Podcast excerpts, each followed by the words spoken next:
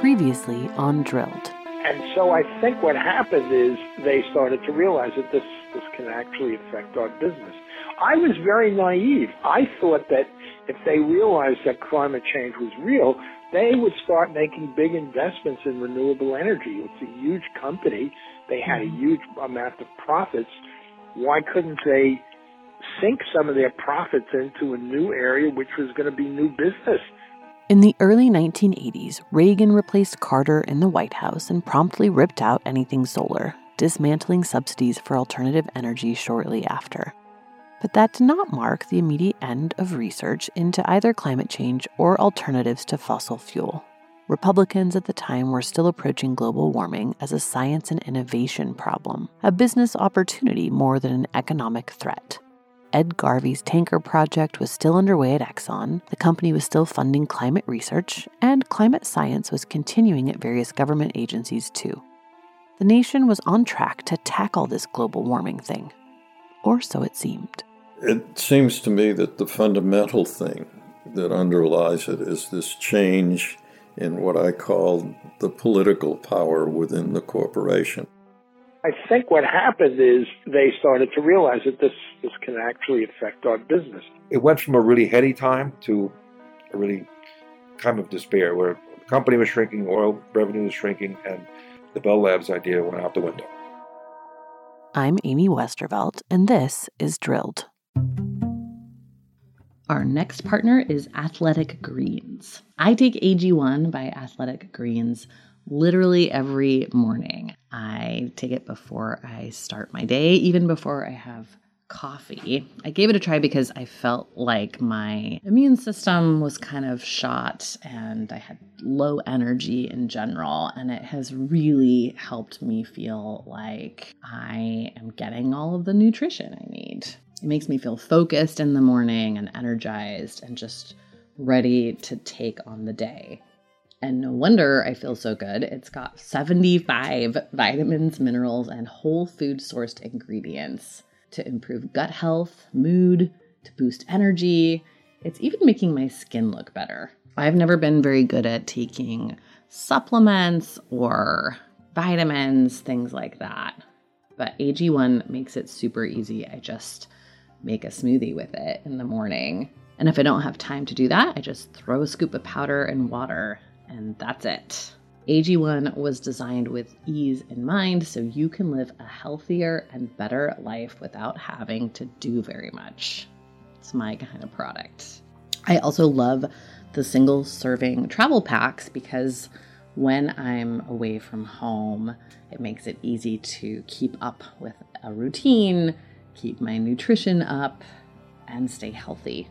If you're looking for an easier way to take supplements, Athletic Greens is giving you a free one year supply of vitamin D and five free travel packs with your first purchase. Go to athleticgreens.com slash drilled. That's athleticgreens.com slash drilled. Check it out.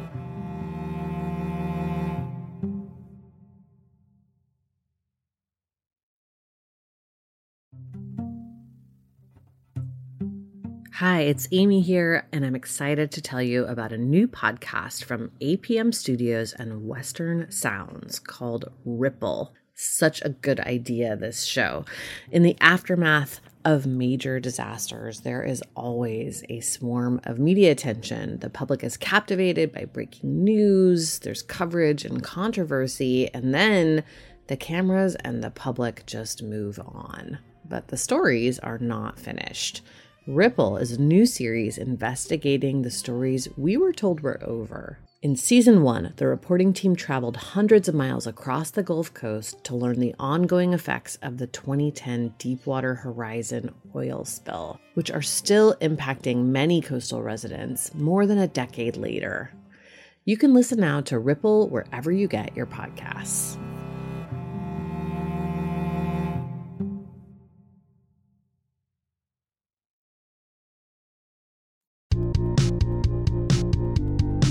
Beginning as early as the early 1980s, the various pieces of what would become one of the most complex social influence campaigns ever undertaken were already beginning to come together. The emergence of this kind of I guess I'm going to call it a public relations technology of political influence, really comes out of the corporate response to the 1960s and early 1970s social movements. We had a whole series of social movements, Ralph Nader with his Unsafe at Any Speed. We have a, a bunch of movements, of course, the environmental movement. There's a movement against toxic waste and, and chemicals in response to Rachel Carson's book. And these social movements initially had a great deal of success. That's environmental sociologist Bob Brulle again. For American companies that had spent the 1940s and 1950s being mostly admired for their contributions to society, the emergence of consumer rights campaigns as part of the social movements and protests of the 60s and 70s were terrifying. They posed both a real and an existential threat to the country's dominant industries. In addition to potential bottom line impacts, these protests represented the country's first challenge to the long standing doctrine of manifest destiny the idea that resources belong to the men who colonize them, that nature has been given to us by God for man to use, and that to do or even suggest doing otherwise is both ungodly and un American. Brulle has a great example of just how threatened companies were by this shift in the story of E. Bruce Harrison, the man who invented greenwashing. So, the father of uh, environmental public relations is a fellow named E. Bruce Harrison. And E. Bruce Harrison was working at American Cyanamid when his boss comes in holding a copy of Rachel Carson's book saying, It's Pearl Harbor for the chemical industry. And what he's told to do is to go over to DuPont who has a long term public relations campaign and knows how to deal with this kind of stuff and work with them to develop it.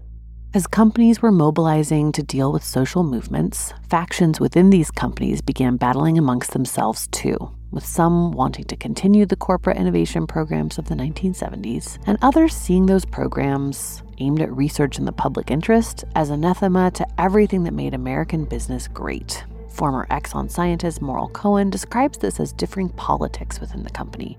He noticed a shift as the price of oil began to drop. It hit rock bottom in 1983. It seems to me that the fundamental thing that underlies it is this change in what I call the political power within the corporation.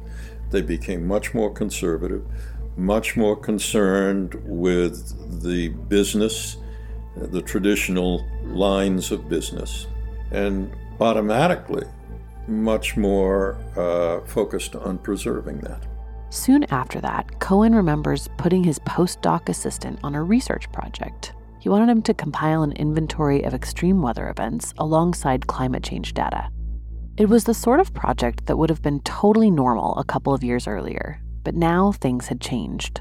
So, another week later, I saw him and I said, uh, Well, have you made any progress? And he said, That's not the kind of project to do here at Exxon. I mean, he was already sensing that there was a response in the atmosphere of the research laboratory, probably in response to what was going on in the larger company. It wasn't long before major cuts to research funding began. Richard Werthamer had been an executive at the Exxon Engineering and Research Company, overseeing various projects. One was the Tanker Project, which was gathering important data on the absorption of CO2 in the oceans and what happens with emissions at the equator. By 83, Werthamer had been transferred to the head office and was in on the budget cutting discussions. The Exxon management desperately wanted to keep earnings up and so that what do we dump overboard? And research is always the easiest to dump overboard in any financial crunch. I mean, isn't as oh Exxon were going to go broke, but they really didn't want to cut earnings or show earnings loss. So by this time I was in New York and my boss came up to me and said, Do you really think we should continue to fund the tanker project? It was costing about half a million dollars a year. In retrospect, I should have said, very important that you keep the tanker project. But my boss is pressing me, and it's clear what answer he wants. He wants to go upstairs and say we can cut the tanker project along with a lot of other things.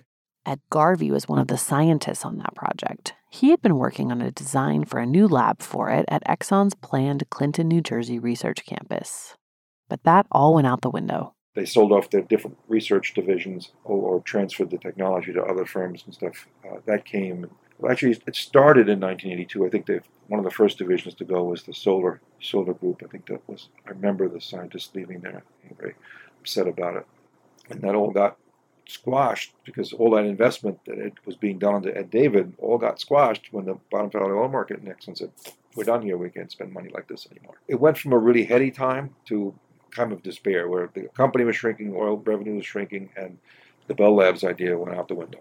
The company began laying off all the scientists it had hired just five years earlier, and dozens more began leaving of their own accord as it became clear that the Bell Labs of Energy idea was no longer of interest to management. In just five years, Exxon had gone from a place of great innovation, truly an energy company, to a fairly standard conservative oil company. If they'd stopped there, it would have been a shame, but we probably wouldn't still be talking about it 30 years later.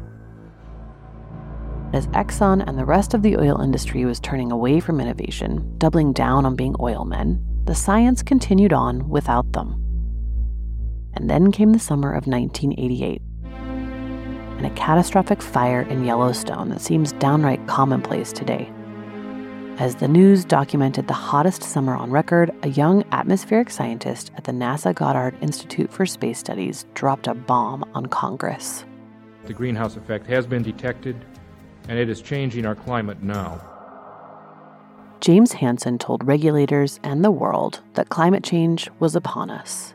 It was no longer a question of when is this going to happen, how bad is it going to be. It was here, and it was going to get worse if we didn't do something. And he was not some fringe lefty tree hugger. At this point, Republicans and Democrats were still united in the sense that something needed to be done about global warming and that it was a science and technology problem, one that American innovation could solve. Here's George Bush Sr. on the campaign trail in 1988.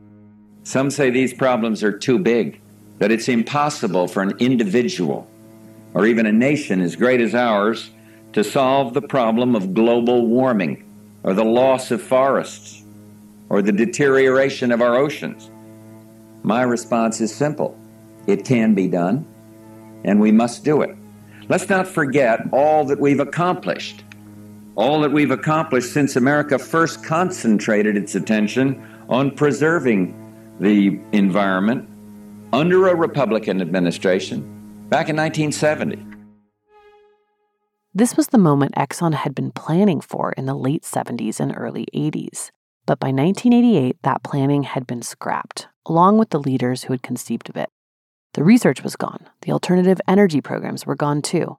Now, regulation was hurtling toward the oil industry, and oil execs had lost their seat at the table. By shutting down the experiment before it was finished, or could be finished, Exxon did lose a place at the table something had to be done. Oil companies couldn't just rely on the same old tactics lobbying, advertising, the occasional op ed. They had to ensure that regulation would not happen. And to do that, they needed to hit not just media and government, but science, schools, and the culture at large. They needed to stamp out the ideals that had driven those protests in the 1960s and 1970s, to make people think those protests were a threat to the very idea of America that the idea of regulating emissions was tantamount to stopping progress, and that was just a thing real Americans did not do. And so, as it was cutting funding for climate science research, Exxon began to wage an information war on climate science. And even though we were writing all these papers, which were basically supporting the idea that climate change from CO2 emissions was going to change the climate of the earth according to our best scientific understanding. The front office, which was concerned with uh, promoting the products of the company, uh, was also supporting people that we call climate change deniers. And so they were supporting, at the same time they were giving me money to be a consultant, not that much, but still nice. They were giving millions of dollars to other um, uh, entities to support the idea that uh, the CO2 greenhouse was was was a hoax. In addition to funding various scientists working on so called contrarian theories of climate change and supporting think tanks that would fund more of the same, Exxon began shifting the entire industry via the American Petroleum Institute, or the API. The key is the American Petroleum Institute.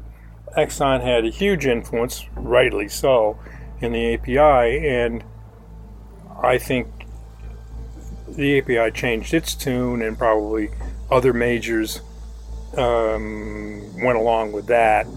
So um, I, I suspect that's how it all happened. Then the oil industry banded together with other industries that might also be impacted by the regulation of carbon emissions utilities, car manufacturers, manufacturers in general, even the U.S. Chamber of Commerce.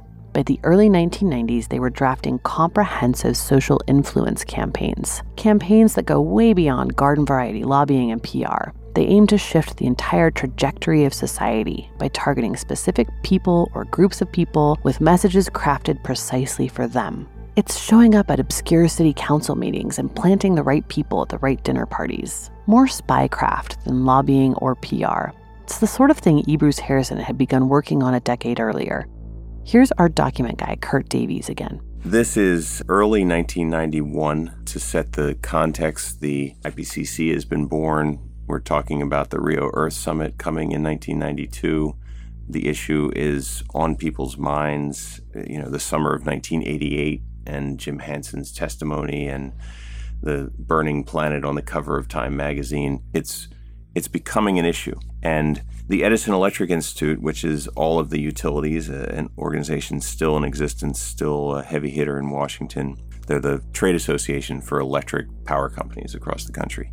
They team up with the Western Fuels Association and form a campaign that they call the Information Council on the Environment.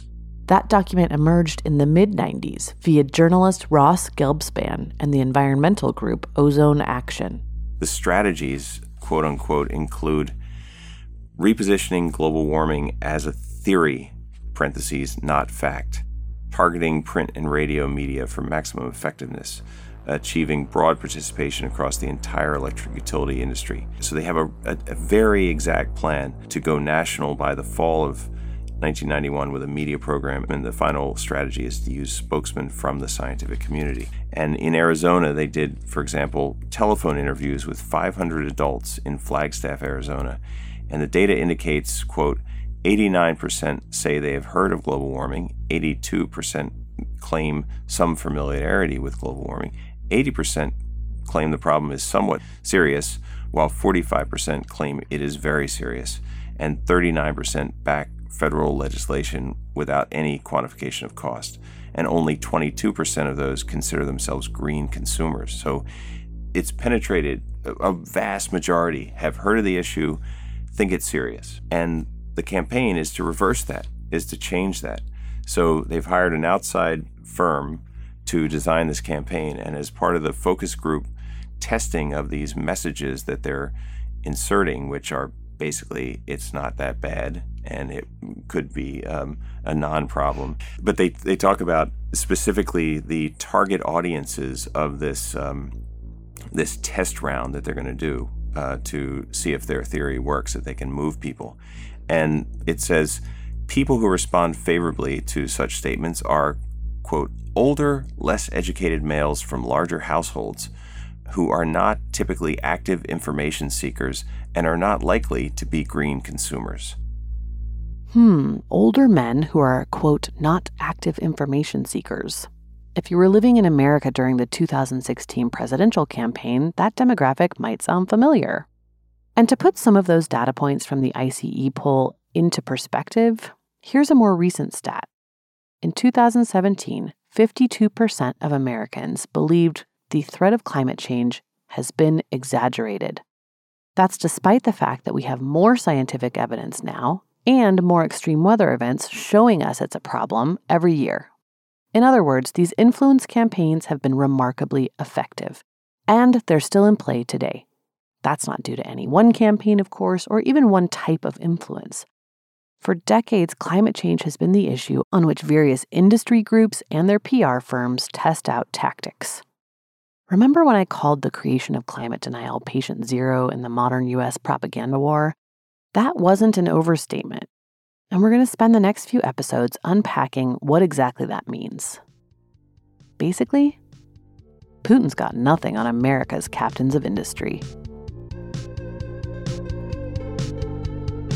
Drilled is produced and distributed by Critical Frequency. The series was reported by me, Amy Westervelt. Our producer and composer is David Whited. Richard Wiles is our executive producer. Our story and concept development consultant is Rekha Murthy. Lucas Lisakowski designed our cover art. Katie Ross, Michael Ann Petrella, and Julia Ritchie provided additional editing. Drilled is supported in part by a generous grant from the Institute for Governance and Sustainable Development. You can find Drilled wherever you get your podcasts. Please remember to rate and review the podcast, it helps us find listeners. Thanks for listening.